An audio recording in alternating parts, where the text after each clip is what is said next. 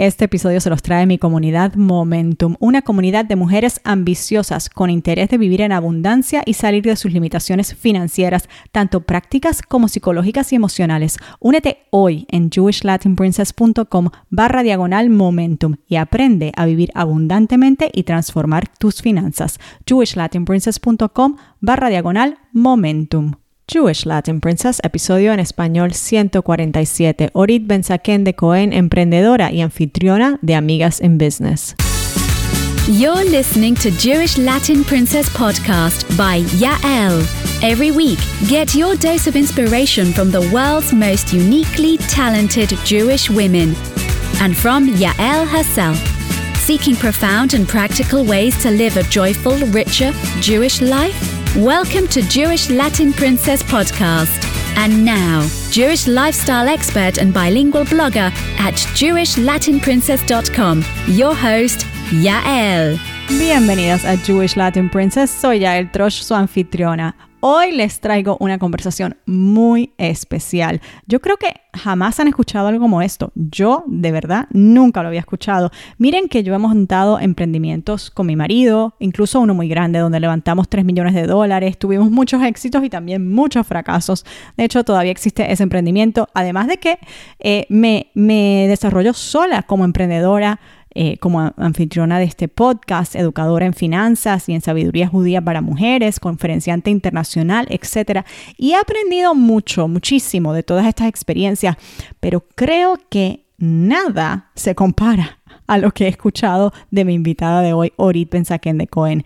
Educada como arquitecta, pero emprendedora nata, Orit hoy nos cuenta sobre todo lo que ha hecho en su vida como emprendedora y nos da lecciones sumamente prácticas. Van a querer tomar notas, amigas, especialmente que todo esto es dentro del contexto de ser también esposa y madre. Bueno, pero antes de continuar, yo les cuento que si quieren escuchar más conversaciones como esta en vivo, hacer preguntas, trabajar en workbooks puntuales que yo les creo, workbooks de coaching donde aprovechan para profundizar las enseñanzas y trabajar en objetivos, todo lo que estamos definiendo cada mes tener sesiones conmigo, además de sesiones de coworking con sus compañeras. De verdad, de verdad, se deberían unir a mi comunidad Momentum. Es una membresía que yo creé hace unos cinco meses para mujeres que querían trabajar conmigo, pero no estaban listas para invertir dinero ni tiempo en un programa de coaching privado, ni uno intensivo de varias semanas como los que yo lidero. Esta membresía es una comunidad hermosa de mujeres latinas judías,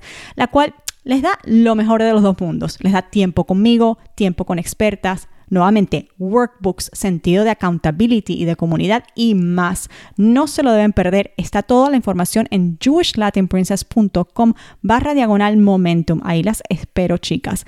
Bueno, hablemos de Orit. Orit y su esposo han lanzado muchísimos emprendimientos. Incluso antes de estar casados, imagínense, han perdido sueño, muchas noches largas y en ocasiones bastante dinero. Hoy por hoy, Orit es madre de tres esposas y la cofundadora de Magic Gel, una empresa que le ha permitido financiar sus valores y vivir la vida que ella quiere para ella y su familia. Ha logrado automatizar los procesos de su negocio, sus costos los tiene al pelo y sus márgenes maximizados, permitiéndole ahora invertir tiempo en su podcast Amigas in Business, donde se dedica a animar y educar a aquellas mujeres inmigrantes a lanzarse con su negocio en un país nuevo de la misma forma que lo hizo ella. Aquí las dejo con la fascinante e inteligentísima Orit Benzaken de Cohen.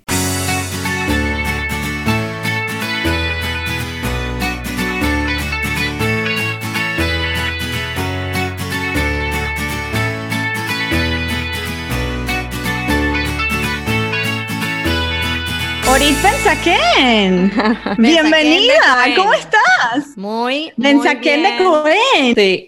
Qué bueno tenerte aquí. Embrace Qué bueno mi, mi, ¿cómo se llama? Mi last name de casada, ya que a mis hijos les encanta eh, saber que soy Benzaken, pero cuando me dicen, pero mami, todos somos Cohen, ¿tú no? Claro, claro que sí. Claro que sí. Y tú sabes que aquí en, en, Estados Unidos es eh, un solo apellido, entonces es importante darle cabota al esposo también. Me encanta, me encanta porque yo creo que eso es la perfecta, es la introducción perfecta al tono de la conversación de hoy porque te conozco. Y parte de la razón por la que quería que vinieras a hablar con nosotras es por eso, porque creo que tu visión de negocios, tu visión de relación con tu marido, de lo que implica un negocio y más además ser mujer y tener una familia es única eh, y es especial y es una con la cual muchas mujeres latinas nos podemos identificar y de la cual podemos aprender mucho. Pero antes de todo eso, te quiero también decir que es muy pocas veces que yo tengo la oportunidad de hablar con una mujer que se ha desempeñado en ambas áreas, en el área de tener su propio negocio, además de que lo, lo, tienes con tu marido, y criar sus hijos a la vez y mantenerse muy, firma, muy firme en sus valores, lo cual hace esta, esta conversación súper interesante. So, ¿Por qué no empezamos por que nos cuentes ya todas sabemos que tú eres la anfitriona del podcast exitosísimo Amigas en Business, pero también tú eres empresaria y te has desempeñado como empresaria bastante tiempo. Entonces, ¿por qué no empezamos por ese emprendimiento? ¿Cómo pasó? Y llévanos desde el principio y el desarrollo, porque creo que hay muchas lecciones en cómo tú has manejado ese emprendimiento. Sí, muchísimas, la verdad. Bueno, primero que nada, Yael, muchísimas gracias por invitarme a este espacio. Es un honor para mí participar y compartir y creo que es una de las cosas que más me llena hoy, por hoy, es compartir lo aprendido a través del tiempo. Creo que me siento que me estoy hablando a, mí misma del pasado. Y en el pasado había, yo tenía muchas interrogantes, muchos, muchas cosas que me frenaron de, de ir o llegar a hacer lo que quería hacer. Y creo que si eh, hubiera escuchado algún tipo de podcast, alguna mujer como yo, que tuviera más o menos mi background, mis valores, latina, judía, con quien identificarme, me hubiera ayudado muchísimo em, poder escuchar. Claro que no hay mejor experiencia que la propia, que la vivida, pero si, si uno puede aprender de la experiencia de otros, es, es increíble porque puedes ir mucho más rápido y, llegar a, a, donde quieres llegar.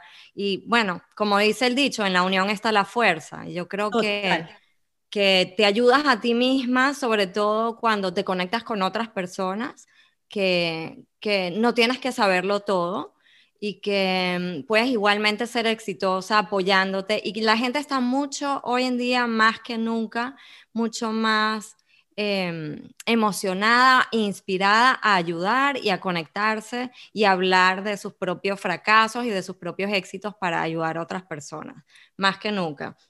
Entonces, eh, te agradezco muchísimo por esta oportunidad y déjame empezar por decirte que eh, yo soy arquitecto de profesión, graduada de la Simón Bolívar. Yo no sabía eso. Sí, he estado con mi esposo em, de novia muchos años antes de casarnos y de casados ya llevamos 20 años y los dos somos jóvenes. ¡Wow! Sí, señor.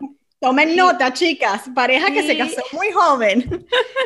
Sí, y la verdad es que eh, mi esposo y yo particularmente, los dos compartimos desde muy jóvenes ese espíritu entrepreneur. Los dos mm. queríamos tener nuestro propio negocio. Creo que nos unimos más eh, sobre todo por ese espíritu emprendedor que los dos compartimos, que, que por el amor en el principio, pero el amor se fue desarrollando a través del partnership de business. Eh, y, y, también creo que aprendimos mucho haciendo negocios juntos, negocios separados y otra vez negocios juntos en este momento. Tú sabes em, que, te, que, tenemos varias arquitectas en el grupo, lo cual es interesante. Viste, este, creo, te quiero comentar que cuando yo me mudé a Nueva York, me mudé recién casada con el título de arquitecta y empecé a trabajar como arquitecto profesional este, un, un tiempo. Y la verdad es que eh, siempre, eh, mientras hacía eso, mi esposo mantenía su trabajo, siempre teníamos una idea de negocio eh, rodando o en in the mix, in the making los dos juntos. Él está en el área de tecnología y yo, este, por gustarme tanto, eh, ¿cómo se llama? El contacto humano creo, y, y, la parte creativa, siempre estábamos desarrollando negocios y productos. Antes de llegar a Nueva York teníamos los dos juntos, antes de casarnos teníamos una compañía bien bonita que se llamaba Cerco. que era un servicio de asistencia vial eh, para, eh, imagínate un triple A de hoy en día aquí en Estados Unidos, que en Venezuela no existía ese tipo de servicio. ¡Wow! Sí, y bueno, y, y teníamos, la creamos de cero a lo que era, y después llegó Chávez y tuvimos que cerrar las puertas, pero nos empezó a ir súper, súper bien, y éramos dos niños de, no sé cuántos años teníamos, 23, 23 años más o menos. No estábamos ni casados y teníamos una compañía que se llamaba Cerco, donde le hicimos todo. Todavía. Sí, señor. hicimos todo, eh, desde, ¿qué te puedo decir? Desde contratar a los grueros, eh, eh, atender a, la, a, nuestros, ¿cómo se llama?, miembros. Hicimos los contactos con, con los concesionarios y vendían los carros nuevos con nuestro servicio, te podrás imaginar. Carros de lujo salían a la calle con nuestro servicio, con Cerco. Y nos dio un placer inmenso hacer esa compañía y la verdad que fue eh, heartbreaking cuando nos mudamos para, para Nueva York. Bueno, la cerramos primero porque cuando Chávez ganó tuvimos, se paralizaron las ventas por mucho tiempo no pudimos subsistir con la compañía sin recibir nuevos ingresos y la cerramos y decidimos, gracias a Dios mi esposo consiguió trabajo con una compañía en Nueva York de tecnología. Eh, yo terminé mi, mi eh, eh, ¿cómo se llama? Mi título de, mi graduate de arquitecto y con eso nos mudamos para Nueva York, nos casamos y nos mudamos para Nueva York, en donde continuamos con la misma idea de nosotros tenemos que tener nuestro propio negocio porque es lo que nos apasiona, lo que nos gusta y por ahí nos fuimos. Eh, Ahora, eh, vale la pregunta, porque no todo el mundo tiene, o sea, esto es extremo, esto es extremo, el entrepreneurial bug, como decimos en inglés. Eh, a la, a la N potencia. ¿Esto viene de la familia de tus padres y la familia de, los, de él?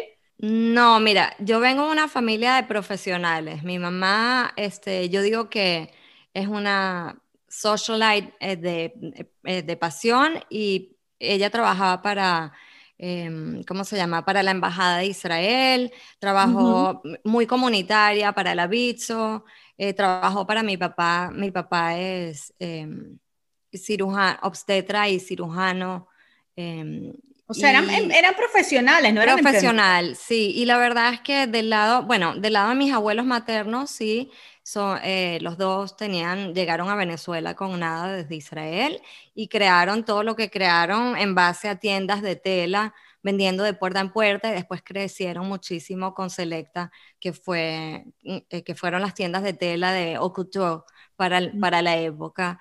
Em, yo diría que mis abuelos sí tenían el, esa, esa, ¿cómo se llama? Semillita de emprendedores, pero no, la, no me la instigaron y no la vi. Yo creo que para ellos lo importante era que yo fuera una profesional. Por el motivo, ese es el motivo por el cual me fui por el SAFE de ir y, sacarme un título universitario de algo que, tuviera que ver con creatividad, con estética, con mucho de lo que eran mis talentos para el momento también. este, y arquitectura creo que fue el, no-brainer, yo creo, eh, para mis padres, porque entre la Simón y la católica, más safe era ir a la Simón que a la católica. O sea, estaba entre derecho y comunicación social en la católica y arquitectura en la Simón. Y la verdad es que uno se gradúa tan joven que, que algo tan simple como que tus padres decían, no, me voy a sentir más segura, no hay paros en, en, en, la central, el camino para la católica es muy peligroso, la Simón y arquitectura es bello para una mujer. Entonces, ¿sabes qué? Sí, este, uno... sí. no puedo decir que me arrepiento porque la, eh, cada proceso trae, cada, em, cada cosa en la que te embarcas te trae muchísimo conocimiento. Whether termine siendo arquitecto como profesional o no, yo creo que todas mis empresas y todos mis emprendimientos los he aproximado con la misma eh, procedimientos y, rigoridad con la que eh, aproximé todos mis proyectos de, de, arquitectura. O sea, desde el principio al final siempre me pregunto, Em, ¿Es sostenible esta idea? ¿Cuál es el concepto? Eh, ¿Es coherente? ¿A quién va dirigida esta idea? quién, quién, o sea, cuál es el end user de esta idea, ¿verdad? Mm. Y, cómo voy a afectar la vida de esa persona en positivo. Y mucho en la Simón aprendí eh, a ser abogado del diablo y lo hago muchísimo con todos mis proyectos y eso mi esposo lo mata porque él es de los que agarra una idea y corre. Y yo soy de las que agarro la idea y le busco la vuelta y digo, pero ¿por qué así y no así? Y porque ah. para estar, y cuando corro, corro sobre seguro, ¿no?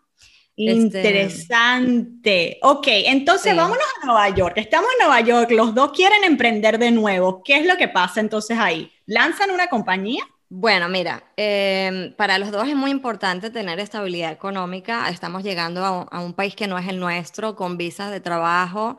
Eh, fue un principio bien difícil porque tú sabes que cuando emigras de tu país no tienes contactos, no conoces gente, no haces, eh, este, tienes que empezar de cero. Entonces, cuando llegamos a Nueva York, era claro que uno de los dos tenía que mantener un trabajo fijo. A él le sacaron la visa de trabajo, la H1, y gracias a Dios entonces teníamos el income y la seguridad no, no abundante, vamos a decir, no vivíamos eh, como para desperdiciar dinero en hacer negocios. Y, era bastante riesgo, pero los dos estábamos muy determinados en que queríamos tener nuestro propio negocio, ya lo habíamos hecho una vez, nos había ido bien y lo íbamos a seguir intentando. Eh, con decirte que la tesis de mi esposo, em, yo digo, la hicimos los dos, pero la hizo, fue la idea de él y yo la, como, como en todo, yo lo ayudé a ejecutarla. Se llamaba Match Latino matchlatino.com. Entonces, llegamos a Nueva York con eh, un website que se llamaba matchlatino.com. La idea era eh, ser como el match de la época eh, para los americanos, ser el, el website donde encontrabas parejas para los latinos en el exterior. Y nos fue también súper bien. Arrancamos bastante yo puedo decir que es, uno, es una de, de, las ideas más, más bonitas porque nosotros como nos encontramos fácilmente como pareja en el colegio, siempre nos llamó la atención, a mí especialmente me gusta hacer matchmaking, Era una de mis, es, una de mis pasiones y me sale fácil y si alguien... ¿En serio? Sí, la verdad es que es algo que me llena y, y he hecho unas, unas cuantas parejitas por ahí que están felices. Em, y creo que es uno de mis talentos, me sale fácil ver dos piezas rompecabezas, así están súper separadas y ver que son parte de un, de un todo, ¿no? Entonces creo que esa fue una de las ideas que más cerca me llegó en cuanto a mis talentos y a mi corazón. Y, y nos fue bastante bien. Llegó un momento en el que requerimos una inversión mucho más grande y bueno, ahí llegamos con, e, con, la idea, no, no levantamos el capital que necesitábamos para seguirla corriendo. Mi esposo se le presentaron otras oportunidades profesionales y decidimos entre los dos dejarla Match Latino parado, stagnant, y, go on with the next idea. Em, lo que te quiero decir, la, no todo el mundo tiene la semilla de emprendedor Em, pero hay muchas maneras de hacer emprendimientos sin necesidad de dejar la estabilidad económica que te da un trabajo fijo, corporativo. Nosotros sí tomamos riesgos que otras personas no hubieran tomado en cuanto a inversión, pero creo que aprendimos de cada cosa, o sea, hicimos MBA prácticamente. Em, con, con todos los negocios que hicimos a través del tiempo. Y nunca ninguno de los dos nos arrepentimos de los negocios que hicimos porque hoy en día, gracias a Dios, em, sabemos lo que sabemos gracias a los riesgos que decidimos tomar. yo creo que es muy importante lo que tú acabas de decir porque yo siempre digo que a mí me encanta la idea de que de hacer de tu empleo actual tu primer inversionista. O sea, no tienes que dejarlo todo para empezar tu negocio. Puedes usar eso como tu inversor. 100%. Y este, ¿qué te puedo decir? Hoy más que nunca, ya él es el momento de hacerlo. Hoy eh, presentándose, mira, todas las cosas difíciles que se presentan traen cambios y luz muy grande detrás de ellos. Soy una ferviente creyente de que cada vez que se te presenta un problema, de igual manera se te presenta la solución, y es igual proporcional eh, la oscuridad a la luz que trae ese problema. Yo creo que hoy en día, con COVID y, todo este desastre natural, obviamente, reconfiguración de nuestras vidas, nos está trayendo una oportunidad increíble de poder trabajar desde la casa, que es un challenge, pero al mismo tiempo es una oportunidad una oportunidad de poder tener un negocio aparte de tu negocio, si te sabes organizar y sabes em, cumplir con todos los aspectos de, vamos a decir, de tu trabajo, no eh, hay mejor momento que ahora para sacar o intentar un negocio, eh, eh, un emprendimiento personal. Y sabes que es una oportunidad de mirar, a tu de mirar tu negocio como algo que encaje con tu vida personal, que yo creo que es algo que perdemos a veces cuando estamos haciendo un emprendimiento. Nos consume tanto que luego nos olvidamos que parte de, la, parte de la razón por la que estamos lanzando un emprendimiento es para tener un tipo de flexibilidad y de tiempo. Y esta oportunidad de estar más metidos con la familia en la casa, si bien es un reto, nos recuerda constantemente que mi negocio tiene que encajar con mi vida familiar o si no, ¿para qué lo estoy haciendo? Correcto, correcto. No te voy a mentir, es un balance em, que tiene que estar assessed todo el tiempo. Todo el, tiempo, todo el tiempo. Eh, eh, tuning en todo el tiempo, estoy, estoy haciendo las cosas balanceadamente o no, lo estoy haciendo bien. Tienes que todo el tiempo em, estar pendiente de no salirte de ese balance. Es, es, un balance muy frágil y sobre todo ahora que estamos en la casa y que tenemos, muchos de nosotros tenemos los hijos en Zoom, en el colegio, en la casa y tenemos que ser las asistentes de maestra, ¿verdad? Em, pero sí creo que es una oportunidad el día de hoy con la globalización, con los tools de, tecnología que hay afuera, con Facebook eh, teniendo la posibilidad de hacer Facebook Ads, eh, teniendo Google Trends, teniendo eh, Amazon como una plataforma para poder vender lo que tú quieras, ni siquiera tienes que poner un website este, y manejarlo tú. Puedes eh, come up with your own idea de producto o servicio y venderlo en Amazon. Está todo dado, ¿me entiendes? Está todo, está, hay, hay tanto para hacer, pero entonces, a ver, tú decides hacer tu negocio, el que creces con tu marido, y ese negocio llega, es un producto, mientras que hasta ahora tú habías hecho negocios de servicio, ¿correcto? Sí, bueno, eh, Match Latino fue un negocio de servicio. Servicio. Cerco fue un negocio de servicio.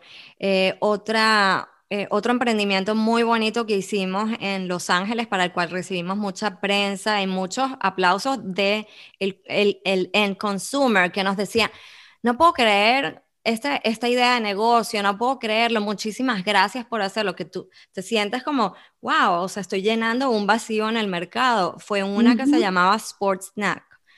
Eh, mi esposo y yo somos los dos muy deportistas, nos o Sea, tú no me dejas de sorprender. yo, yo, sabía que eras emprendedora, pero esto es uno tras otro, tras otro, tras otro. Siempre. Y ahora además eres amante del deporte. No paramos. La verdad es que nosotros amamos el emprendimiento y te voy a decir una de las cosas que he aprendido. Eh, primero te voy a contar qué era Sports Snack. Sports Snack era el, imagínate, el Airbnb de equipos deportivos. De modo que tú podías alquilar un equipo deportivo de lujo, eh, no esos chimbos que alquilas en el kiosquito en la playa, la tabla de surf de, de Foami, este, que no es, que no es eh, profesional. Mi esposo le encanta el surf, ahora los dos hacemos rock climbing y oh los dos, los cinco, porque mis tres niños hacen rock climbing también. Y todos esos gears, y hacemos esquí, y todos esos gears son, son equipos costosos, son equipos caros. Y la verdad es que nosotros decíamos, wow, hay que tener un garage gigante para poder tener todo este gear. Aparte hay que tener muchísimo dinero. ¿Qué pasa con la gente que no tiene el espacio, que vive en Manhattan? Nosotros vivimos en Manhattan y comprendemos, ¿no? Eh, ¿Qué pasa con la gente que vive en San Francisco? ¿Qué, ¿Qué pasa con la gente que vive en las metrópolis y no tienen el espacio, pero quieren probar hacer esquí con este particular esquí, surf con esta particular tabla? So, mi esposo y yo decimos abrir eh, Sportsnack como un Airbnb donde todo el mundo podía poner su gear deportivo en renta para cualquier persona. Venía gente a Australia y te podía rentar la tabla de surf para eh, surfear en Los Ángeles. Y no tenías que viajar con ella, eh, con tu tabla de surf, que eso te implicaba unos 200 dólares más el peso, más, más viajar cargada, y podías probar una tabla y después decidir, ¿sabes qué? Esta no me gustó, la renté por dos días, déjame agarrar otra, y agarrabas otra de otra persona en Santa Mónica. Y, viniste a Australia sin tabla de surf y, eres, y, y querías probar 10 tablas y podías hacerlo. Te digo, recibimos una cantidad de praising por esa compañía increíble. La, rodamos por dos años, invertimos nosotros cerca de 150 mil dólares de nuestros propios ahorros y llegó el 2008 y los ah. mercados se cayeron, ¿verdad? Y toda la gente que teníamos alineada para invertir en la compañía, porque ya estaba dando profit, porque ya teníamos una clientela este, bien establecida, mundial, global, te estoy hablando de todas partes del mundo, que reconocían que, el, que nuestro servicio era algo increíble. Ya teníamos las eh, ¿cómo se llama? Las alliances con los manufacturers como Old Merrick, eh, gente que fabrica equipos deportivos de alta calidad que aparte nos daban el equipo al final gratis. No nos los rentaban, no nos los cobraban, nos los daban gratis. ¿Por qué? Porque nuestro slogan era buy, eh, try before you buy. So, ¿qué querían estas compañías? Estos eh, nosotros descubrimos que esto no solo ayudaba al end consumer, pero al mismo tiempo estaba ayudando muchísimo a, los eh, a, a las grandes compañías de manufactura de estos equipos y les decíamos, mira, nadie va a gastarse mil dólares en una tabla de surf que no ha probado. Y si no tienen manera de agarrarla y probarla, si es tan espectacular, ¿por qué no me la das? La rentamos y la gente después tiene la opción a comprar la tabla si le gusta. Y los, las fábricas y, los creadores de tablas de surf, que son muchos de ellos son artesanos y gente que le, que le apasiona eso, estaban pero felices porque no había mejor manera de, invertir en marketing para ellos que directamente llegarle a las consumidor, manos consumidor. Claro. Directo. Entonces, bueno, gracias a Dios tuvimos muchísimo éxito, éxito económico también. Claro que era una idea que de todas las ideas a las que, de todos los negocios que hemos hecho, creo que fue el negocio más ambicioso, el negocio que requería más inversión de dinero a largo plazo para tener, la, para tener un buen retorno y volverla a una compañía súper profitable. Este, llegando el 2008, algo impredecible para nosotros, todos los inversionistas que teníamos alineados para, para llevar la compañía al segundo nivel, obviamente se cayeron porque perdieron su dinero en la bolsa, ya la gente estaba muy temerosa a invertir en negocios y lamentándolo mucho, nosotros no hicimos bancarrota, negociamos nuestra deuda con algunos de los eh, manufacturers que en principio no nos habían regalado el equipo este, sino que al principio, claro, tuvimos que comprar equipo hasta demostrar el, el, el concept. Y después que demostramos el concepto, ya nos empezaron a regalar el equipo, a darnos los gratis. Pero sí hicimos una inversión considerable, mi esposo y yo no vimos, vamos a decir, no vimos que el mercado, no pudimos prever que el mercado iba a caer. Estamos tan busy en, rodando nuestro negocio y tan emocionados con el feedback y el los press releases que tenían, eh, que logramos, que no pudimos prever eso. Em, sin embargo, ya te, quiero decir... Te hago una pregunta. En este momento que este negocio se ve que ya está empezando a dar rentabilidad y se ve que va a ser algo que van a escalar, van a llevar a otro nivel, ¿tú, tú y tu marido están trabajando? ¿Hay, otra fuente de ingreso?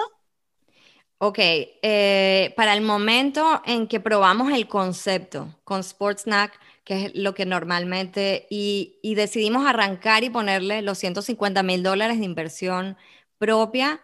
Cuando ya habíamos probado el concepto y ya estaba creciendo el, eh, ¿cómo se llama? El, nuestra adquisición de clientes estaba creciendo de una manera considerable day after day decidimos, mi, esposo decidió renunciar a su trabajo y ponernos los dos full time, necesitábamos hacerlo. El negocio literalmente, y creo que por eso también nuestra inversión de dinero fue alta, porque nuestros costos operativos éramos nosotros los más altos, pagar nosotros, poder pagar nuestra vida en Los Ángeles, que es una ciudad bastante cara, no teníamos hijos en ese momento, así que trabajamos 24/7 desde un warehouse, este, íbamos a todos los trade shows de, de equipo deportivo, hablábamos con todos los manufacturers, hacíamos nuestras citas, éramos, estábamos full time, it was a full time job for both of us este, Y la verdad es que nos cayó como un balde de agua fría el 2008. No puedo,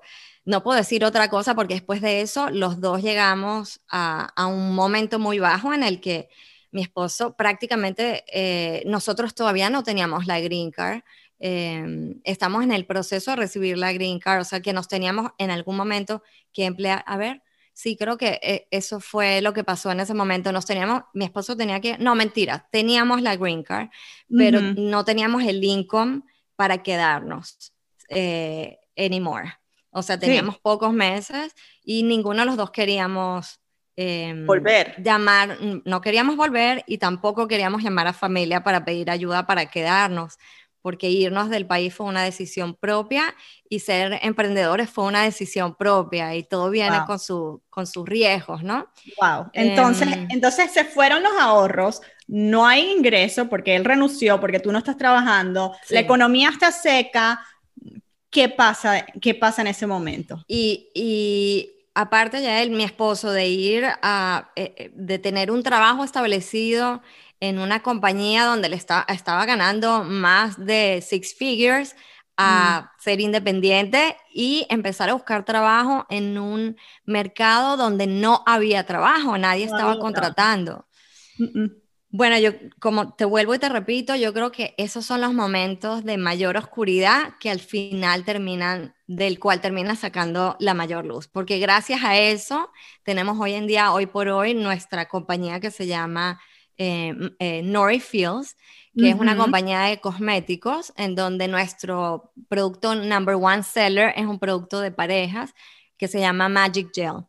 Y, y tengo, tenemos este negocio por los últimos, mis morochas, yo me convertí en mamá haciendo este negocio y, y los últimos que mis, mis niñas acaban de cumplir 11 años, o sea que tenemos el negocio 11 años rodando es el negocio que me ha permitido a mí tener la estabilidad económica para mandar mis hijos a colegio judío, que para mí siempre fue una prioridad número uno. Yo le dije a mi esposo, no me importa si me falta para viajar, si me falta para esto, para, pero el colegio judío es algo que yo quiero para mis hijos, no matter what. Y tú sabes lo que eso cuesta aquí en Estados Unidos. Exactamente. Entonces, ese era mi lujo, ese era mi, mi yo voy a trabajar por esto.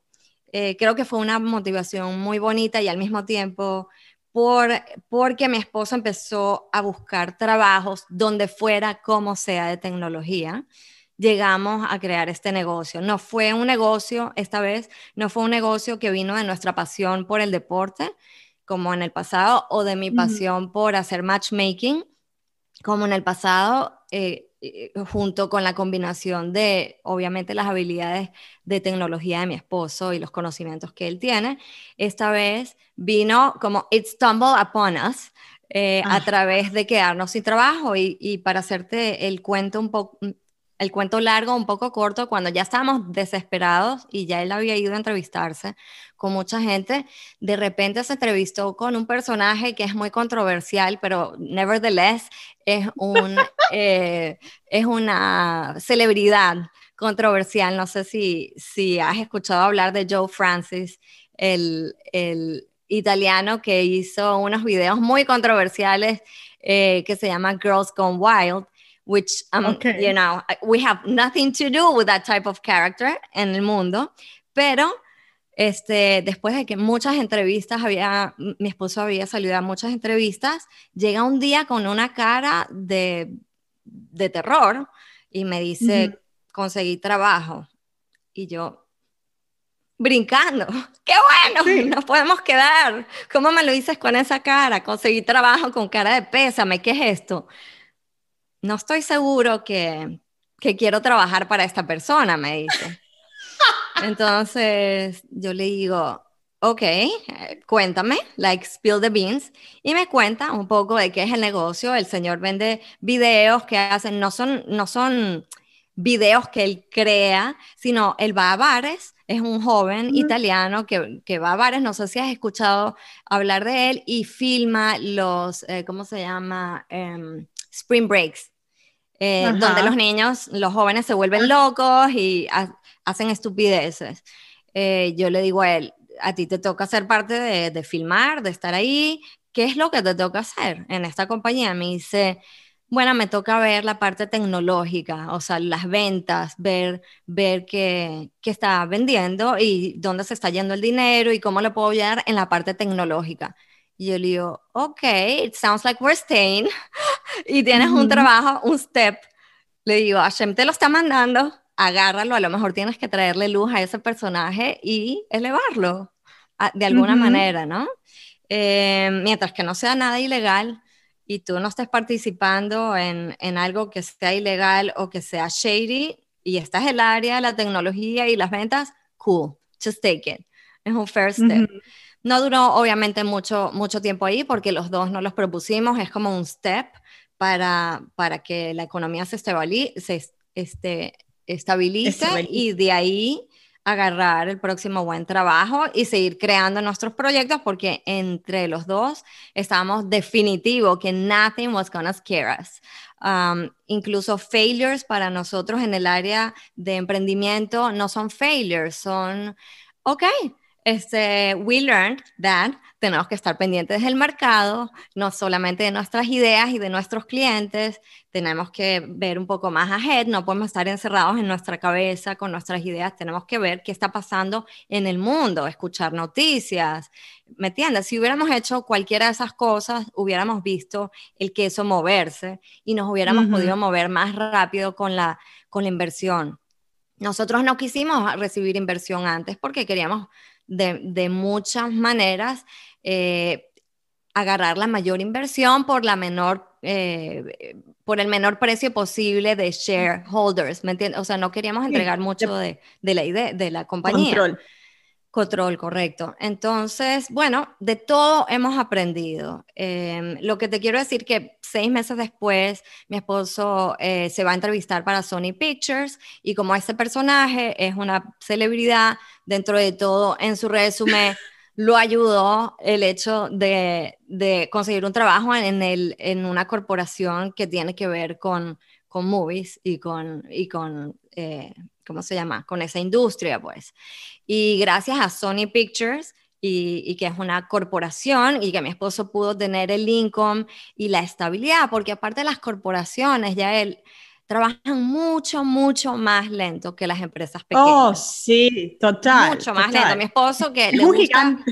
Correcto.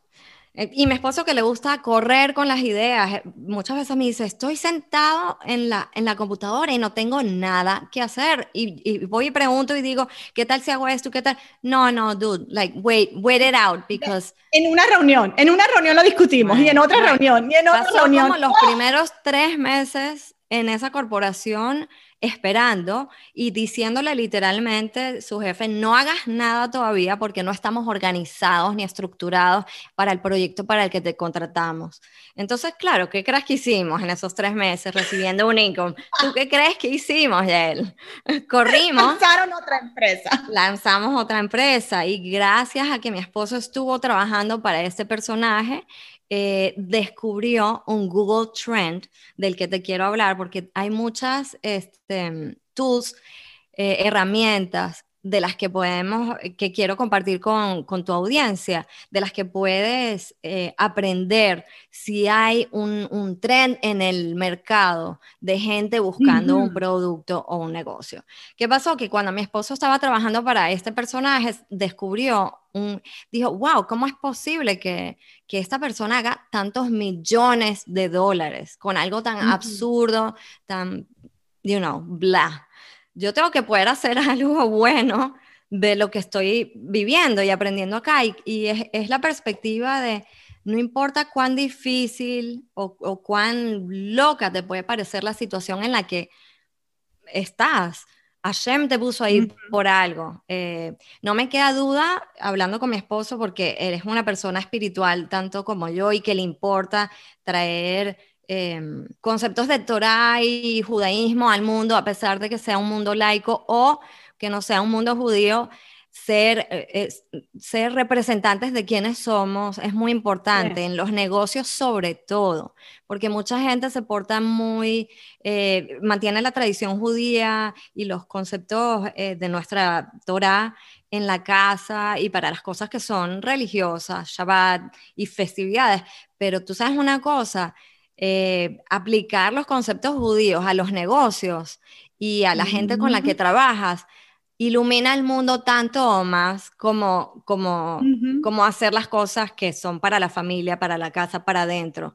Cuando uno lo hace para afuera, incluso personajes súper, súper derailed from the light can see that um, you know something that other people don't. y, y, no para, para darle mucho, mucha más luz al, al, al aspecto, pero a veces te ves relacionada con gente que no tiene nada que ver con tus valores espirituales, morales o éticos, pero pregúntate qué puedes hacer para elevar a ese medio ambiente, para dar tus two cents de qué se puede hacer mejor. Y yo em, no quiero hacer disclose específicamente qué oportunidades tuvo mi esposo para traer luz en un ambiente así, pero tuvo y tuvo, y gracias a Dios de, de esa oportunidad surgió nuestra idea Em, porque mi esposo vio un, un, trend en Google Trends. Es, un, es una herramienta muy buena. Si pones en, en Google, Google Trends, tú puedes medir ahí el interés sobre, una, sobre un término.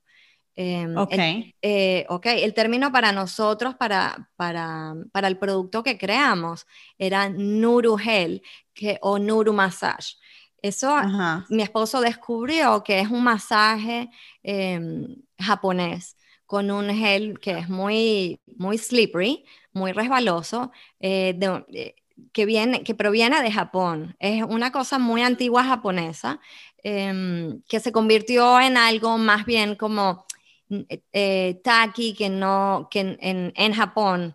Que no es de parejas. Pero a mi esposo y a mí nos pareció brillante convertir un producto en algo para parejas como nosotros, eh, en algo más bien alejado de la parte shady y, y fea del asunto y tacky, sino más bien redirigido, reinventado para hacer mm. Eh, un juego entre parejas, para hacer la conexión de parejas mucho más interesante y divertida y, y para, en fin, para para reconectarse y por supuesto para hacer dinero, ¿verdad?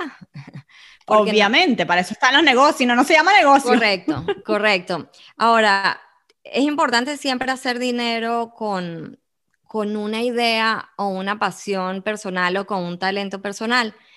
No, em, no necesariamente tú partes, y esto es una, es, es una de, las, de los aprendizajes que he aprendido a través del tiempo. Siempre me quedé mucho tiempo pensando, ¿es esta idea de negocio lo que, lo que me representa, lo que quiero hacer el resto de mi vida? Mira, si yo me hubiera sentado a pensar, quiero vender un gel de masaje a parejas y eso es, así es como quiero hacer el dinero el resto de mi vida, a lo mejor no lo hubiera hecho, porque hubiera dicho, mm, mm. no sé, ¿qué tiene que ver eso? Aparte de que me gusta usarlo con mi esposo y que mi esposo tiene un background de, eh, en fabricación de cosméticos, porque en Venezuela su papá, él trabajó con su papá muchos años y tenían Hawaiian Tropic de Venezuela, fábrica de cosméticos. Em, aparte de eso, no tenía realmente yo mucha pasión por el tema ni, ni por el producto en sí. Mm, ¿Qué tanto puedo iluminar a la gente eh, o a las parejas vendiéndoles un producto cuando ya hay miles allá afuera eh, para conectarse? Mm, ok, pero no, no, era, no es de todos mis negocios el que más me emocionó o con el que más me sentí eh, relacionada, ¿ok?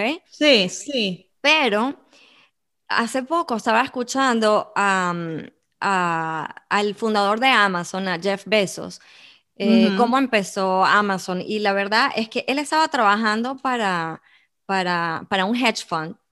Y esta persona, su, su, jefe, le mandó a hacer research acerca de Internet, porque era algo nuevo que estaba surgiendo en, en los 1990s, ¿verdad? 1995, creo que era, puede ser un poco antes. Y él se fue a hacer research acerca de qué es Internet y se dio cuenta, gracias a su jefe, que Internet estaba creciendo a un 2.300% para el momento en que él lo investigó. Y se dio cuenta que era un espacio nuevo y que iba a seguir creciendo. Eh, lo, primero que se le ocurrió a él y lo más fácil de vender, dicho por él mismo, eran libros, porque libros, libros requería habían miles de millones de libros, de SKUs, y qué mejor que tener una tienda virtual donde poder vender miles de... Esa era su, su breakthrough. Eh, mientras que las tiendas de libros tienen espacio limitado y, y, inventario limitado, él podía tener una tienda de libros virtual en donde no tenía que tener espacio porque en un principio él no tenía los libros, solamente los conseguía y los revendía. Y dos, podía tener un SKU ilimitado donde tú podías encontrar cualquier libro. ¿Tú crees que Jeff Bezos se paró a pensar, wow, me voy a ir de trabajar en una, este, tener una carrera brillante como, como, ¿cómo se llama? Eh, como, se me van las palabras porque estoy mezclada entre inglés y español. Eh, hedge, fund, manager. Manager. Eh, ¿Cómo se dice eso en español? No tengo la menor idea, disculpen. Bueno, asesor, asesor de inversión de bolsa creo que es la palabra, eh, a vender libros en Internet. Creo que incluso él dijo que lo arrancó esta idea con su esposa y, no, y su mamá y su papá les estaban, le, le, suplicaron que por favor hiciera eso on the side, que no, se, que no renunciara a su trabajo para hacerlo full time.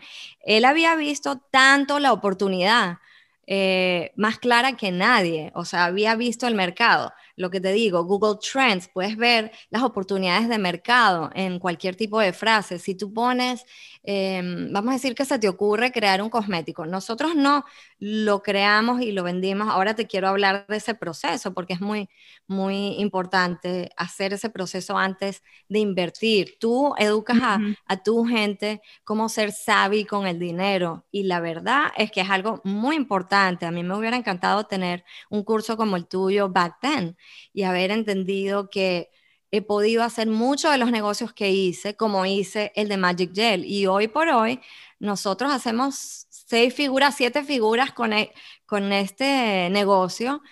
Y es lo que me permitió a mí ser mamá, quedar vía stay home mom, porque amo eh, ser mamá, tanto como ser emprendedora. Es mi proyecto, es uno de mis proyectos estrellas.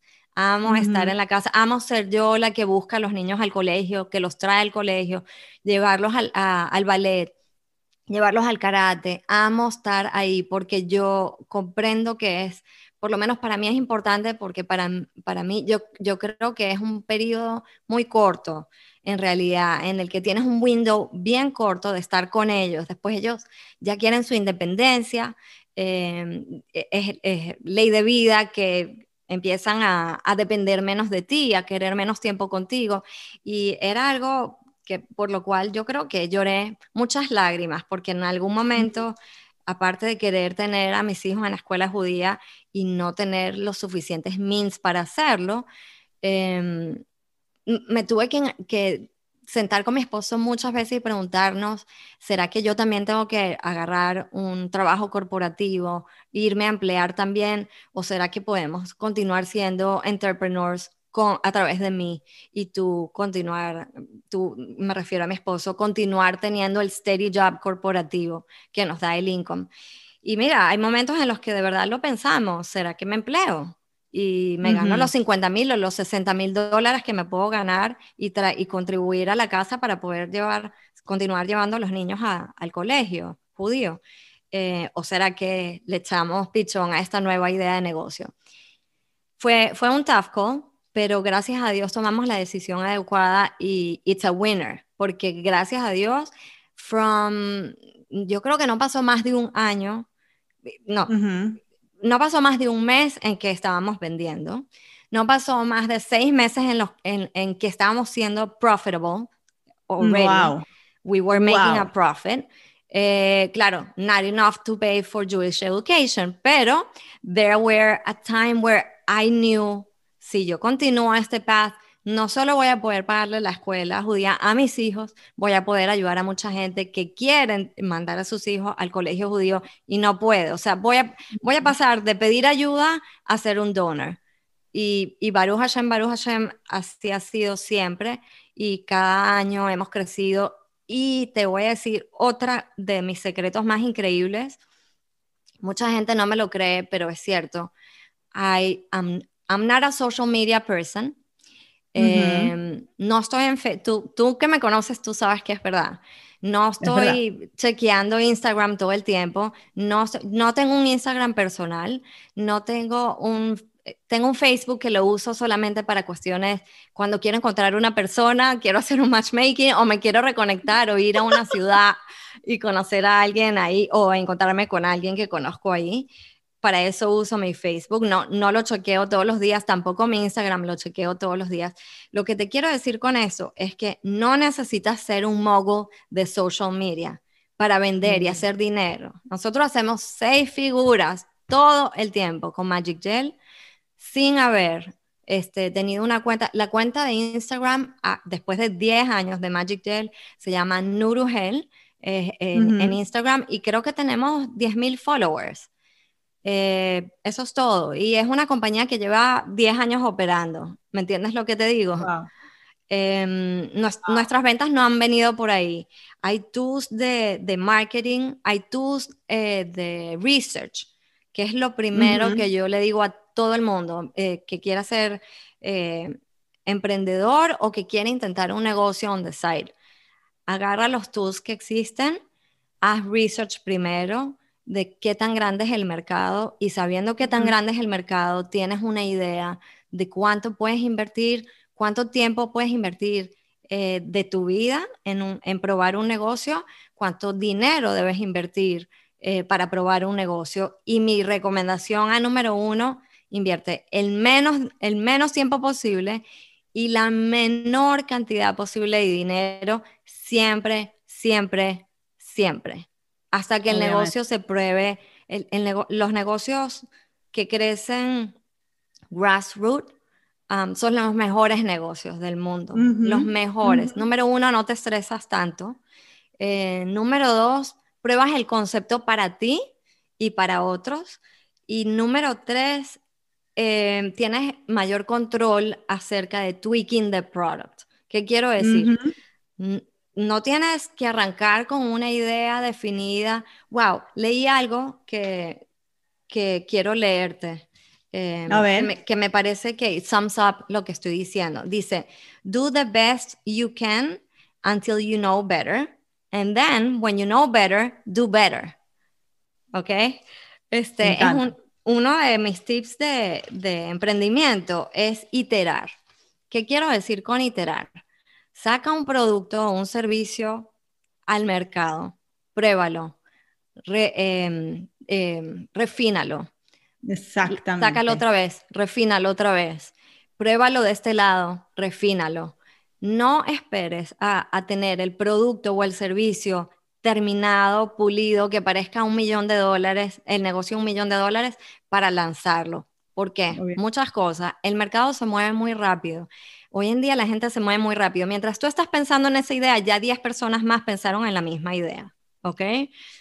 number two, el, que primero sale, más rápido aprende. So, el curve of learning gets to you before um, no, no tanto sentándote a, meditar, si lo hago así, si lo hago así, si, se tiene que ver, si tú, lástima que no me traje los dos productos de Magic Gel, hubiera sido lindo que me los trajera de, tengo, esta es mi oficina de podcasting y tengo mi oficina de business donde, donde trabajo con mi partner y los dos tenemos una computadora front to front y, y hacemos llamadas, entonces aquí grabo en, en, mi espacio quiet, pero en esa oficina tengo las dos botellas de Magic Gel. Si tú ves la primera botella con la que salimos, número uno, la primera botella ni siquiera existía. Era una era un dibujo virtual de un prototipo. Nosotros empezamos a vender Y después empezamos a ver, ok, tenemos un producto que se vende, déjame ver dónde consigo las botellas, las tapas, cómo imprimo las etiquetas, quién me va a fabricar el producto aquí, porque primero lo empezamos a importar de Japón, bulk, y empezamos a rellenar nosotros las botellas. E, eso fue después de que empezamos a vender. O sea, mi esposo llegó un día y se olvidó el website y me, y me llamó. Yo estaba en Venezuela. Eh, pregnant with my twins, estaba en cama y todavía no podía regresarme y mi esposo me llama y me dice, te necesito, estamos vendiendo y no tengo producto. y yo dije, ok, déjame ver qué hago. En ese momento, I started figuring things out. Que tan fácil como decirle al cliente que te está comprando, I'm so sorry, we're out of stock right now.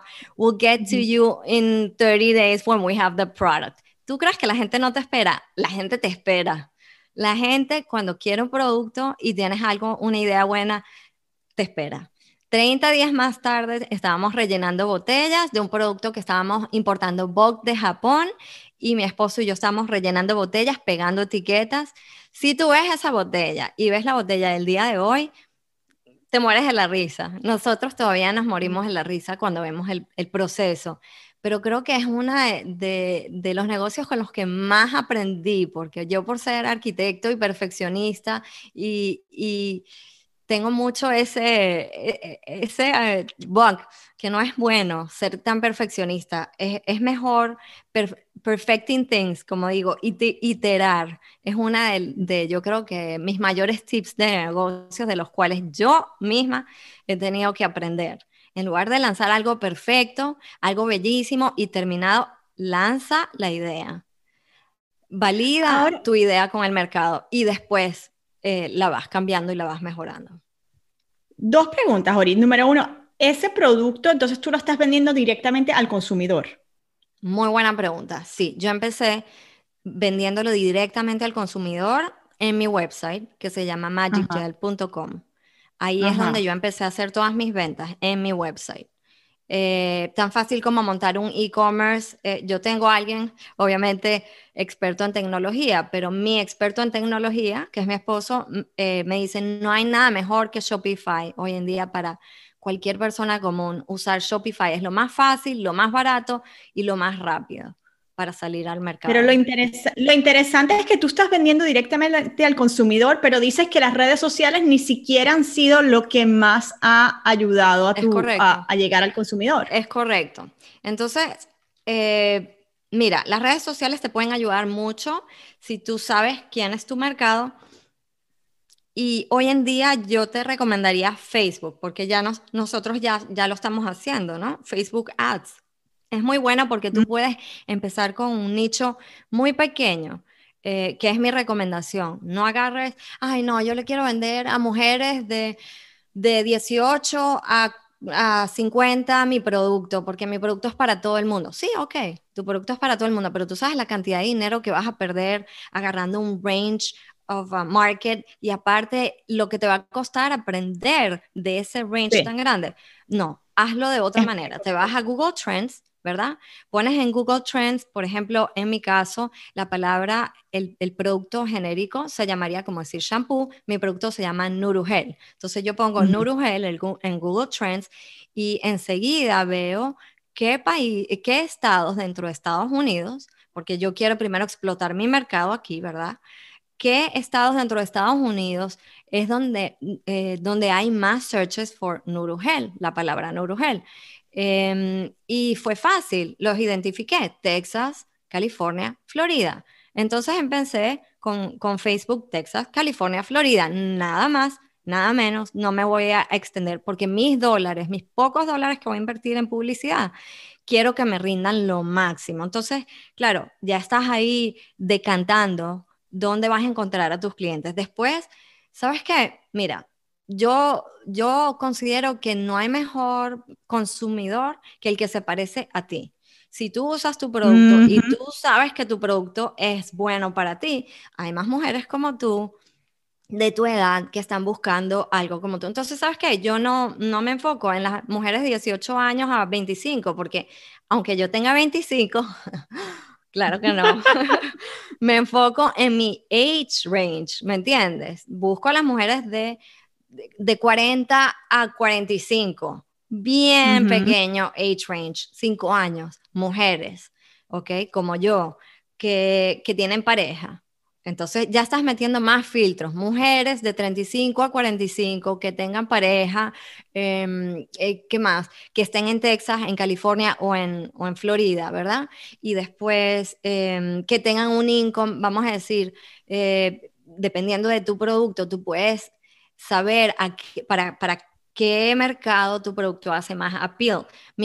Para mi producto, la, realmente el appeal no es es bastante broad, pero hay otros productos que tienen un appeal muy específico, ¿me entiendes? Hay productos que el ticket price es de 500 dólares, entonces ya tú sabes que, qué eh, consumidor puede pagar 500 dólares por tu producto. Mi producto vale 40 dólares la botella más grande. Eh, entonces, pero también tú quieres hacer siempre como un, un, mercado muy pequeñito al cual vas a atacar con tu dinero, atacar quiero decir, vas a, a, a bombardear con tu dinero en publicidad. ¿Por qué? Porque mientras más alguien ve un ad, más, eh, más posibilidades tienes tú de, de que tu dinero sea efectivo en cuanto a marketing. Entonces, sí, primero que nada, busca los Google Trends de, la palabra que define tu producto. Y lo chévere de Google Trends es que la puedes comparar. Eh, yo, por ejemplo, en principio, yo comparé Nurugel, que era mi, la, la palabra descriptiva de mi producto, con Coca-Cola. Imagínate. Entonces mm. puedo ver qué tan grande es el mercado para mi producto o qué tan niche es mi producto. Eh, después, y te, eso te da una perspectiva. otra cosa que, que pasó mucho con mi mercado es que yo empecé a vender en mi website directo al consumidor. Claro, después llamé la atención, ya yo tenía la, la experiencia de Sportsnack, de hablar con, con fabricantes y distribuidores. Entonces, ¿qué crees que hice?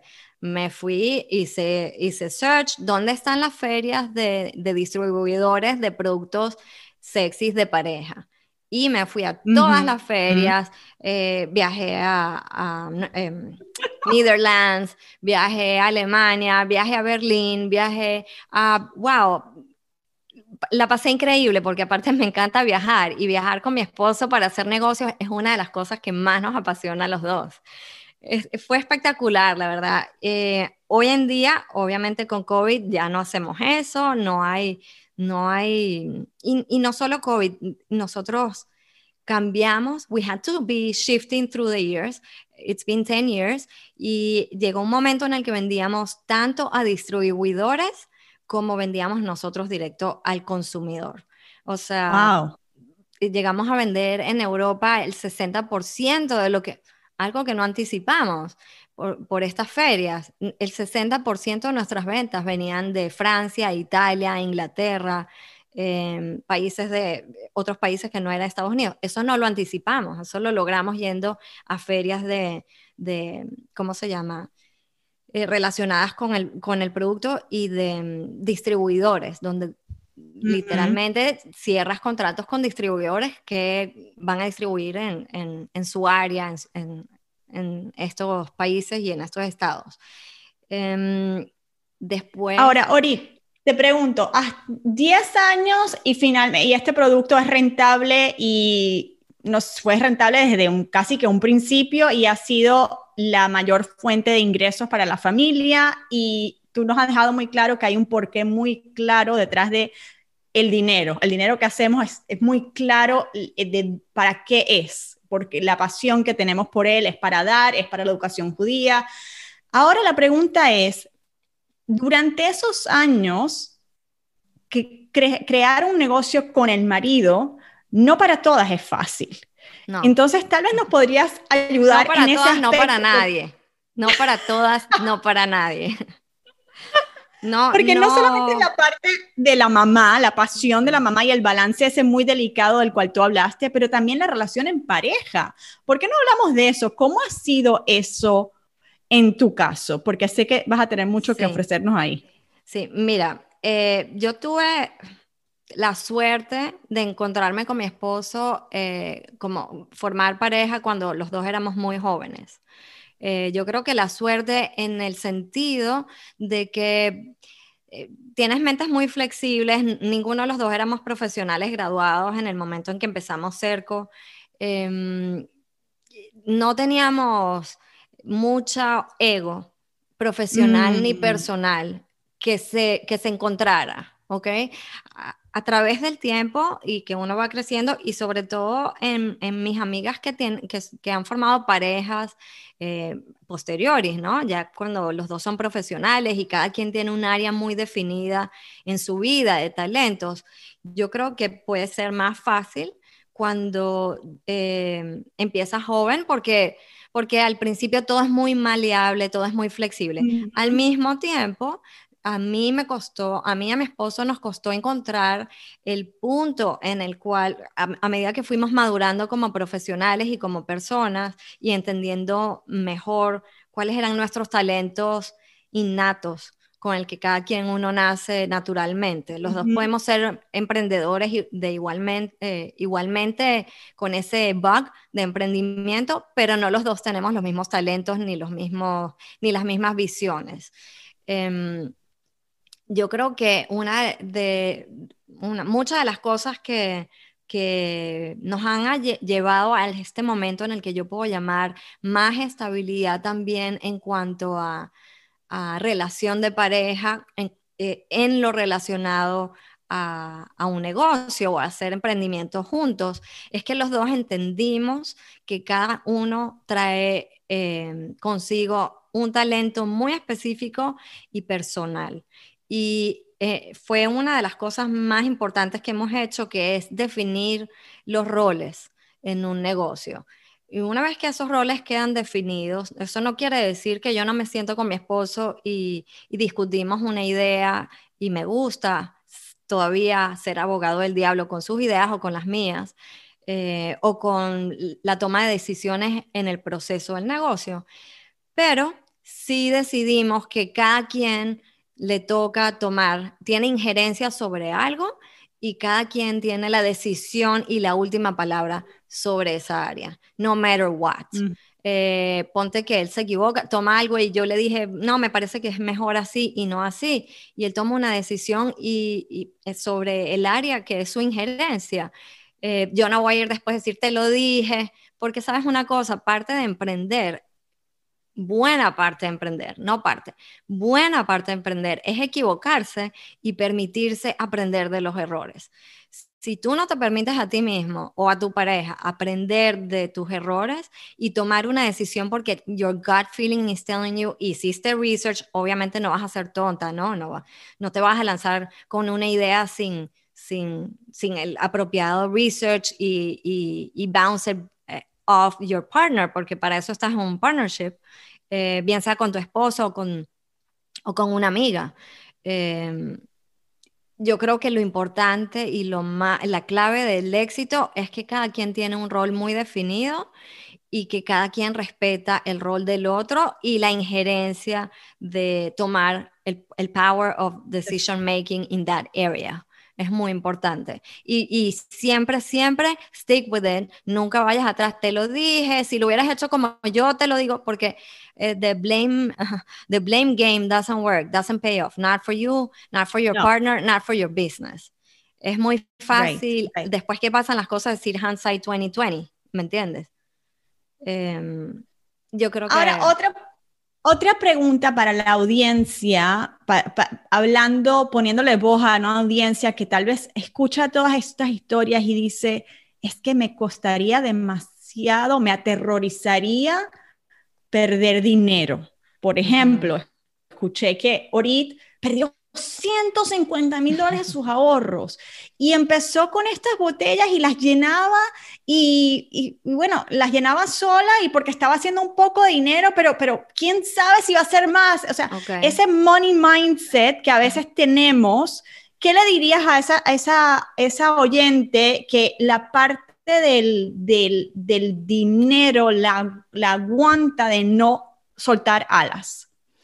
Ok, primero que nada le diría, very wise um, eh, sentimiento para tener. Eso es un sentimiento muy, muy positivo. Don't get me wrong. Es muy bueno tener miedo a perder el dinero porque eh, money well earned, it's money eh, well, eh, ¿cómo se llama? Appreciated. Y, es muy bueno que sepas que el dinero te permite ganar libertad o perderla. Yo nunca dejé de tener miedo. Every time I made a, a, a business, I was scared. I was mm. scared of losing the money. I was scared of not being the right business. I was scared. I did it despite. Anyway, eh, quiero corregir una cosa. El, el, negocio en el que perdí los 150 mil dólares fue el negocio en el que eh, menos me arriesgué de todos. En cuanto el que hice de la manera más premeditadamente. Eh, fue el negocio, sí, fue el negocio más ambicioso, porque en un punto ya teníamos tantos inversores aligned que mi esposo decidió renunciar a su trabajo. El negocio nos necesitaba a los dos, era Sports Snack, era un negocio de envergadura. Eh, de envergadura física, de envergadura tecnológica, de envergadura de inversión. O sea, los 150 mil dólares se necesitaban no solo para el negocio, sino que obviamente nosotros teníamos una vida en Los Ángeles. Esto no le tiene que pasar a todo el mundo. Eh, nosotros hemos podido decidir mudarnos a Texas, a Arkansas, a otro país y, y manejar el negocio desde ahí. Por ejemplo, es una de las de las cosas que yo puedo ver para atrás es decir, bueno, no necesitábamos vivir con 150, no utilizamos los 150 mil dólares para nosotros vivir, pero por lo menos 85 mil dólares eran para nosotros, para mantener nuestra vida con todo y que la redujimos a lo mínimo posible. O sea, nosotros no comíamos en la calle, no nos comprábamos ropa, no gastamos en lo mínimo posible para poder inyectarle el dinero al negocio, pero teníamos que viajar, teníamos que hacer reuniones, muchas de esas reuniones teníamos que pagar el almuerzo, ¿me entiendes lo que te digo? Esos eran los big expenses. Y también teníamos que pagar ciertos documentos de abogados porque era un negocio que necesitaba ese tipo de, inversión, o sea, documentos de, de, liability, eh, eh, necesitamos liability. Sí, seguros, Todo lo deportivo, esos seguros cuestan dinero, etcétera. Cometimos muchos errores, pensábamos que necesitábamos un business plan profesional, invertimos, pagamos por un business plan profesional. Eh, em, un sinfín de, de, dinero mal invertido que hicimos porque creíamos que teníamos ya el huevo de oro, ¿ok? Entonces, eh, claro, ¿qué no hicimos? No vimos las noticias, no leímos periódicos, estábamos tan ocupados que no oímos lo que nos decía el vecino. Concho, le perdí yo no sé cuánto dinero en la bolsa mi vecino. Yo hubiera visto todo eso, no, no estuvimos en contacto con nuestros inversores constantemente para ver por dónde venía. Agarremos el dinero ahora. ¿Me entiendes? Porque la bolsa se va a caer, porque el mercado se puede caer, se va, nadie sabe, porque si no la gente no hubiera perdido tanto dinero. Pero hemos podido ser menos greedy en el proceso, hemos podido dar el 60% de la compañía eh, o el 80% y quedarnos con el 20% y todavía estar sentados en una compañía que al final, ¿sabes? Eh, no, no, no, salió a flote por, porque queríamos conservarlo.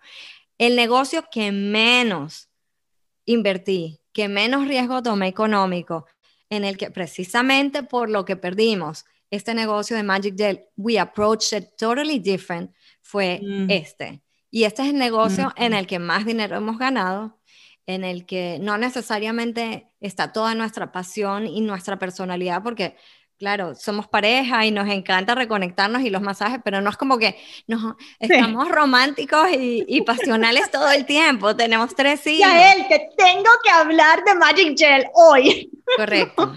Pero te voy a decir algo, Yael. Es el negocio que me ha permitido mandar mis hijos al colegio judío. Es el negocio que me dio la libertad de estar en mi casa y ser mamá al mismo tiempo de ser emprendedora irónicamente, es el negocio que me permitió hoy en día hacer mi podcast Amigas in Business. Porque si yo no hubiera estado 10 años hablando con mujeres que están fabricando cosméticos, que están fabricando productos de cualquier tipo de cosas, y de repente encontrarme con una amiga eh, que resulta que los hijos van al mismo colegio eh, y me invita a Shabbat y ella es podcaster y me dice, wow, pero tú deberías tener tu podcast. Y yo, ¿qué es un podcast? Eh, bueno, un podcast y ella, mi amiga Katy Heller, que también tú la conoces, me introdujo al mundo de qué es un podcast. Y yo, wow, me encanta, o sea, qué belleza. Imagínate que yo pueda hablar como yo hablo todo, no todos los días, pero una vez al mes mínimo yo tenía una reunión con alguna amiga emprendedora para resolver problemas, entre ella y yo, bounce ideas off of each other, como que me reunía, por ejemplo, para darte un ejemplo, con una otra eh, emprendedora que tiene unos productos bellísimos de cremas para la cara, carísimos, que vende en, en Bergdorf Goodman. Y me, sentaba con ella, en un, me senté con ella en un momento en que en el carpool me dice, oye, ella me para a mí y me dice, ¿cómo estás haciendo con el desastre que está pasando en Amazon? Que los precios se están yendo al piso y mis distribuidores están vendiendo en Amazon eh, por un precio mucho más abajo del que yo le vendo a Bergdorf Goodman y ahora Bergdorf y, y Bloomingdale's no me quieren comprar las cremas. Y yo le digo, vamos a sentarnos porque yo también tengo ese problema. Estoy luchando con, con, mis distribuidores en una guerra de precios. ¿Para qué? Porque al final los distribuidores le están vendiendo a tiendas y las tiendas están vendiéndole a Amazon y Amazon entonces está bajándome los precios y cuando yo voy a donde el distribuidor, el distribuidor me dice, no quiero vender tu producto porque la tienda no tiene suficiente margen, porque lo venden en Amazon por la mitad del precio.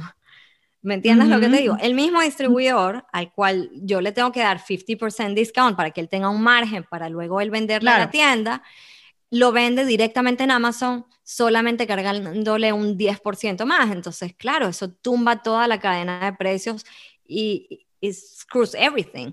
So me sentaba con, con, este tipo de emprendedoras. Tengo otra amiga que vende productos de, que ella no fabrica, pero encuentra productos interesantes en Etsy y en ferias de, de, productos que hacen mucho en Los Ángeles.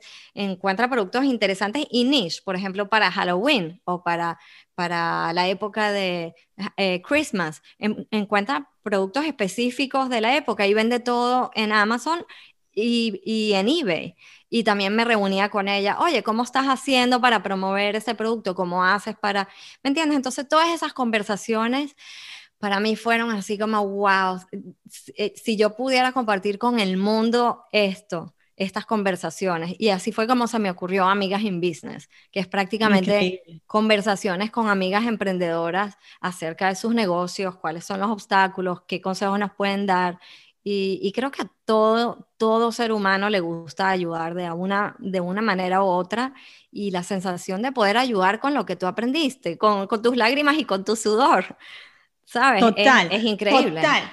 Total. Orit, quiero hacerle, quiero tomar preguntas de la audiencia, pero quiero antes em, hacer hincapié a varias cosas que tú has dicho. Número uno, el tema de hacer tu research y las herramientas que hay disponibles para que averigües dónde te debes meter, pero más, más no obstante, no paralizarte y tratar y tratar y tratar y iterar, iterar, iterar y cambiar, ¿no? Correcto. Y tener el oído muy cercano a lo que dice tu consumidor, lo que te está pidiendo y lo que dice el mercado global alrededor tuyo, lo que está pasando, ¿no?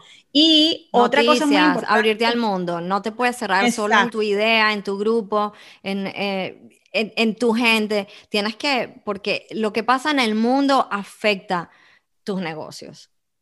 Exactamente. y lo otro que acabas de decir anteriormente es el tema del dinero, hacerlo con miedo, pero hacerlo. Correcto. Y que eso te ayuda de cierta manera al tener, de cierta manera lo que estamos diciendo es, eso te puede ayudar porque te mantiene el pulso con mantener ese negocio, como dicen en inglés, bootstrapping, no despilfarrar el dinero, sino hacerlo de la manera más sabia para que ese dinero, ese dólar rinda más y el margen sea mayor y hagas dinero más rápido. Correcto.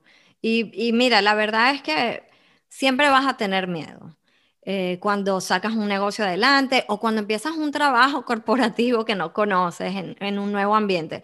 Es normal sentir miedo. Eh, el, sentir miedo es algo natural, está ahí para, para protegerte, para, para hacerte sentir, y aparte te deja, yo creo que el miedo te demuestra that you care, you care enough. to make it successful. You, no es como, ay, whatever. O sea, si sale, sale, y si no sale, no sale. Y qué chévere hacer un negocio donde tú sabes que you care enough about um, your success. Not only your success, but if you care enough, you care enough about your clients, you care enough to give a solution out to the world, you care enough to, eh, mira, todos tenemos ego. Y, y es muy difícil para mucha gente fracasar, porque es, un, más que perder dinero, es un downer en el ego, ¿no? Es, un, es como una, ah, fracasé. Hay, todo, todo tiene que ver con perspectiva en esta vida, Yael. Si tú ves los fracasos como qué tonta, cómo me equivoqué, cómo no lo vi venir, en lugar de ver los fracasos como, wow, qué increíble, mira lo que aprendí, déjame anotarlo, porque en la próxima oh baby, esto no me pasa. Lo que voy a hacer es revertir la idea. ¿Qué fue lo que hicimos con Magic Gel? Los dos dijimos, mira, esta vez no quiero invertir, esta, literal, esta fue la conversación entre mi esposo y yo. En el próximo negocio no vamos a invertir un penny de nuestro dinero, no uno, no un quarter, nada, nada, niente, nada, zero. Lo que vamos a hacer es vender ¿Cómo que vender? No tenemos producto. Vamos a vender. Cuando vendamos, vamos a invertir no nuestro dinero, el dinero de alguien que quiera invertir. Y, literal, teníamos dinero, pero ¿qué crees que hicimos al principio? Eh, mi esposo tenía un tío que, que tenía dinero to spare en to invest y que estaba todo el tiempo, quiero hacer un negocio, quiero hacer un negocio, avíseme el próximo negocio. Entonces, ¿qué crees que hicimos? Eh, después que empezamos a vender, mi esposo habla con su tío y le dice, tío, eh, el negocio es nuestro. Nosotros lo queremos operar. ¿Cuánto dinero estás haciendo con tu dinero en la bolsa? Bueno, ahora estoy netting, vamos a decir, entre 6 y 7%.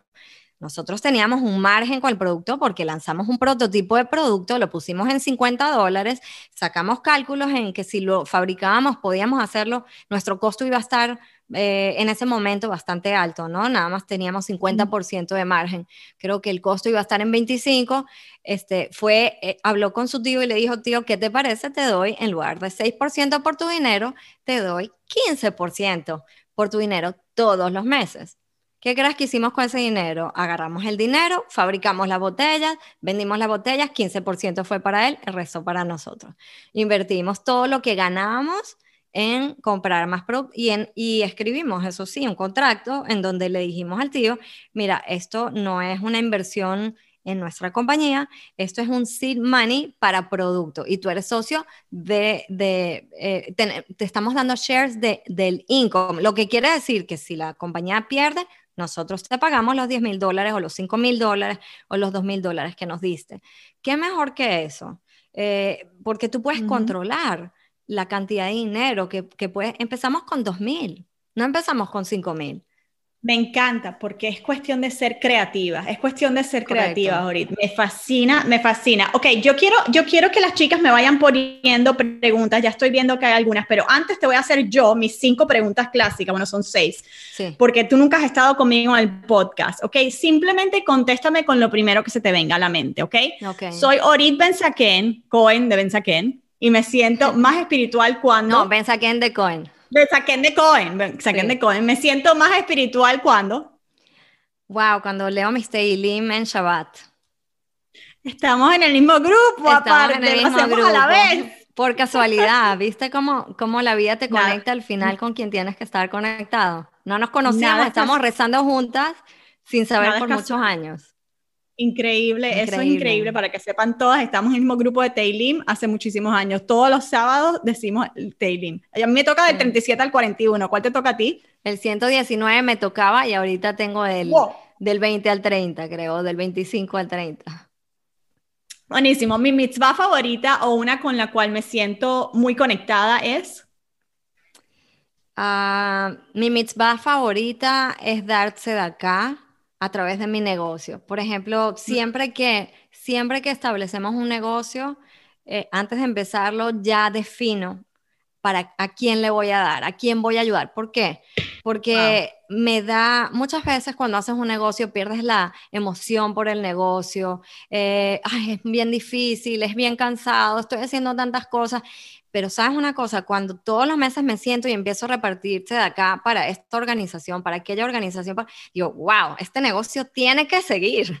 Wow, puedo ayudar, ¿me entiendes? Entonces creo que mi mitzvah favorita es hacer la repartición de, de mi fair share de Tzedaka es que volvemos al punto que habías dicho antes, eh, tener el porqué bien claro de ese dinero, ya sea tu dinero el que... Te da las fuerzas para seguir, ya él. Totalmente. Todo, todo, proceso creativo tiene ups and downs, todo proceso creativo tiene obstáculos. Es imposible llegar a un momento en el que tú estás y dices, wow, should I give up?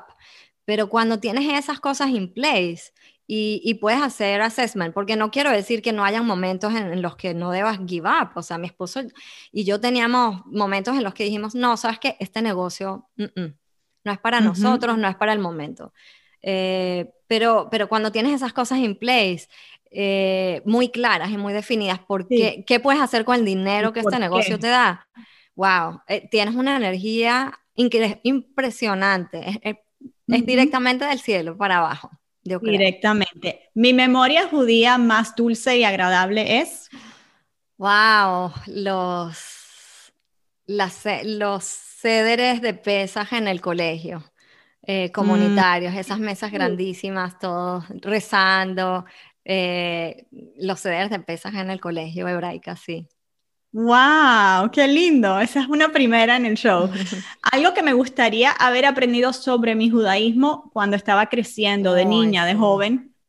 Tantas cosas. Yo crecí en una, en una familia bien israelí, bien mm. tradicional, pero israelí, en donde prendíamos las velas de Shabbat en la noche del viernes, donde mm. obviamente toda la parte ortodoxa me la perdí porque no, no la conocía, no la sabía.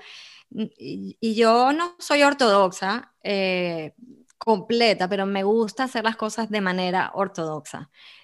Lo que quiero decir con eso es que todo el mundo está en un nivel de la escalera. Y, para mí está bien que no estoy en el último nivel de la escalera, pero es importante sentirme que estoy creciendo y que mm. cada, cada peldaño de esa escalera es it's the right one for me. Y creo que lo que a lo mejor me hubiera encantado tener que no tuve creciendo eh, el aprendizaje de, del Sidur, de poder abrir, hoy, hoy, en día abro el Sidur y, y, puedo leer hebreo porque sé hebreo, pero no sé rezar, o sea, no, no sé los rezos. Me tardo 10 horas para decir la midá y ya todo el mundo pasó la midá. Me, me hubiera gustado tener eso en mi background. Eh. Interesante. Cuando doy acá, que ya nos dijiste que te apasiona, te gusta, te motiva, cuando doy acá me gusta dar a me gusta empezar por, por mi círculo más cercano. Eh, mm. Cuando tengo una amiga, yo siempre tengo, tengo mis amigas, por ejemplo, mi grupo de Teilim, y tengo mi grupo de amigas que, con las que me contacto para hacer matchmaking, y tengo esta pareja, y no sé, también esas mismas amigas tienen, wow, tengo esta pareja que les está yendo mal, tengo, tengo esta amiga que se está casando y le falta esto. Me gusta empezar por los círculos más cercanos y, a partir de ahí, si tengo más, me encanta dar más y, y, creo que, bueno, yo, yo personalmente estoy muy conectada con Jabat, es, la manera como yo he encontrado mi crecimiento espiritual y, judío, si se puede decir de una manera. Eh, dono a muchas sinagogas de Jabat porque es lo que me encanta. Finalmente soy Orit Benzaken y hoy estoy agradecida o sumamente agradecida por... Por la salud, primordialmente, por la por la oportunidad de, de, estar presente en la vida de mis hijos como mamá y al mismo tiempo eh, fulfill, sentirme llena como mujer empresaria e independiente. Estoy agradecida por eso, por esa libertad. Amazing, amazing, amazing. Bueno, Orit, te vamos a ir buscando en Amigas en Business, por supuesto. Quiero que todas se suscriban porque esta conversación ha sido súper interesante y sé que si es como esta, tenemos mucho que aprender de tu podcast. Gracias. Muchísimas gracias ahorita en Saquen de Cohen por acompañarnos. La pueden seguir en Instagram en Amigas in Business. Y por supuesto, suscríbanse al podcast en cualquiera de las plataformas del podcast que están utilizando Amigas in Business. Esta sesión fue una que dejó boquiabierta a todas las mujeres que participaron en vivo, porque además lo que no escucharon ustedes fue la cantidad de preguntas y de consejos que Orit le pudo dar a las participantes de la comunidad Momentum. Tuvieron la oportunidad de, de luego de la sesión trabajar en un workbook de coaching diseñado por mí específicamente para profundizar en las enseñanzas que Orit las dejó y ayudar a la comunidad de alumnas a desarrollar sus emprendimientos con intencionalidad y enfocarse en lo que es verdad verdaderamente importante. El feedback de esta sección, de, de esta sesión y del workbook, la verdad que, bueno, y de todas las otras sesiones, ha sido sumamente positivo. Hemos tocado muchísimos temas, eh, la, relación en pareja, los niños, eh, el tema de los vision boards. Hemos hecho muchísimo trabajo juntas y este martes vamos a tener nuestra experta del mes de enero, Esther Iturralde, quien nos va a ayudar a darnos permiso para recibir la abundancia en nuestras vidas. Bueno, y como esta, hemos, como ya les dije, hemos tenido maravillosas sesiones con otras expertas además de conmigo. Hemos tenido allá el Toledo, a ver a Gavizón.